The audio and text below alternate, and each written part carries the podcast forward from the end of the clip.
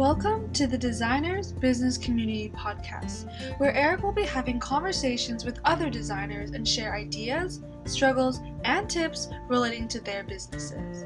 Building a business could feel isolating, and that's exactly why we want to have these conversations to help you in your journey. Now sit back, and we hope you enjoy this episode.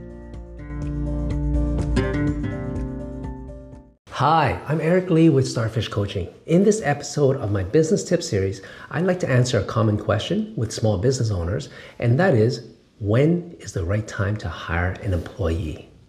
Small businesses typically start up with the business owner being the only staff of the company. So they end up wearing all the hats and doing everything from sales to production to admin to finance and you know even in some cases janitorial duties.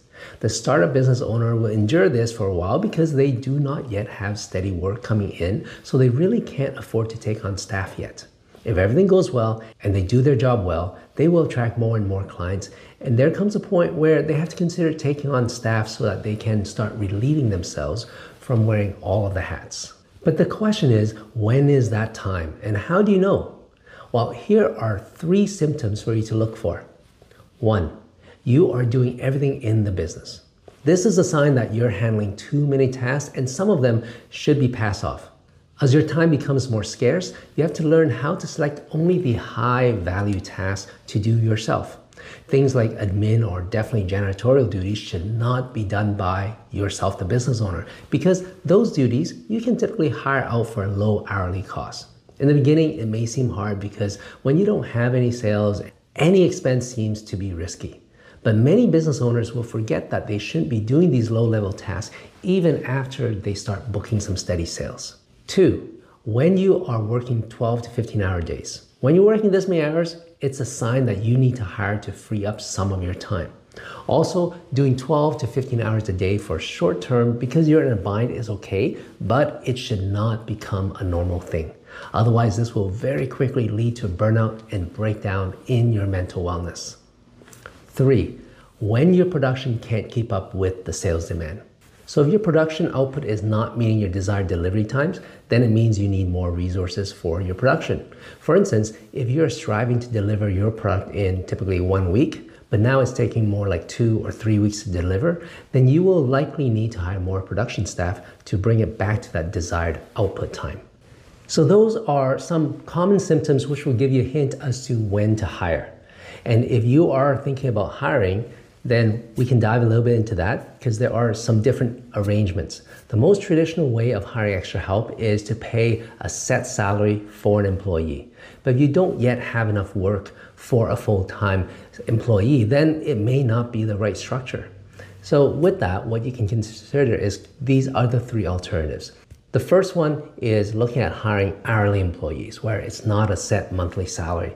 Or you can consider a contractor who works hourly or even by the job. And lastly, you can consider virtual employees who work remote. These types of work arrangements typically end up costing more by the hour, but it allows you to get help without having to commit to a full time staff, which is a total monthly amount, which you may not yet have the cash for in your company. Now, as a prudent business owner, it's best to look at the financials before you make any decision. So if you have enough work for a full-time person but not sure if your finances can afford it, then I recommend to do a financial projection of both your anticipated sales revenue and your expenses.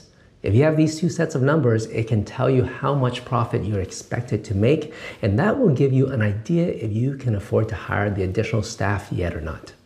If you're not familiar with what a financial projection is or want to learn how to do it, then make sure you are subscribed to my channel because I will be making a separate video to focus specific on this and show you how it's done.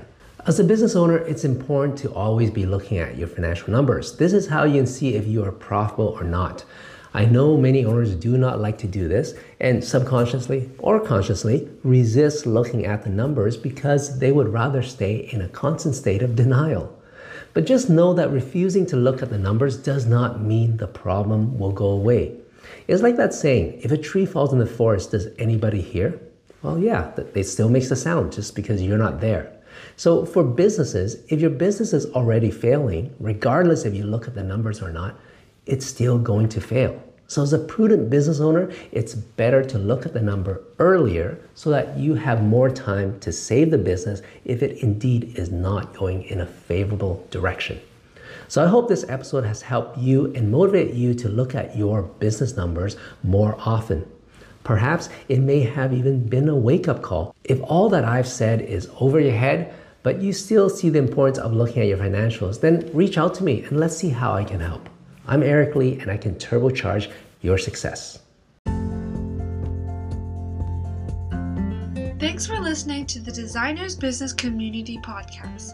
For more conversations with designers, please follow our podcast so you don't miss out on upcoming episodes. You can also join our Facebook group to connect with other designers near you. For business success tips, you can visit our Starfish Coaching YouTube channel. And for more information about our online courses for design businesses, please visit our website at starfishcoaching.net.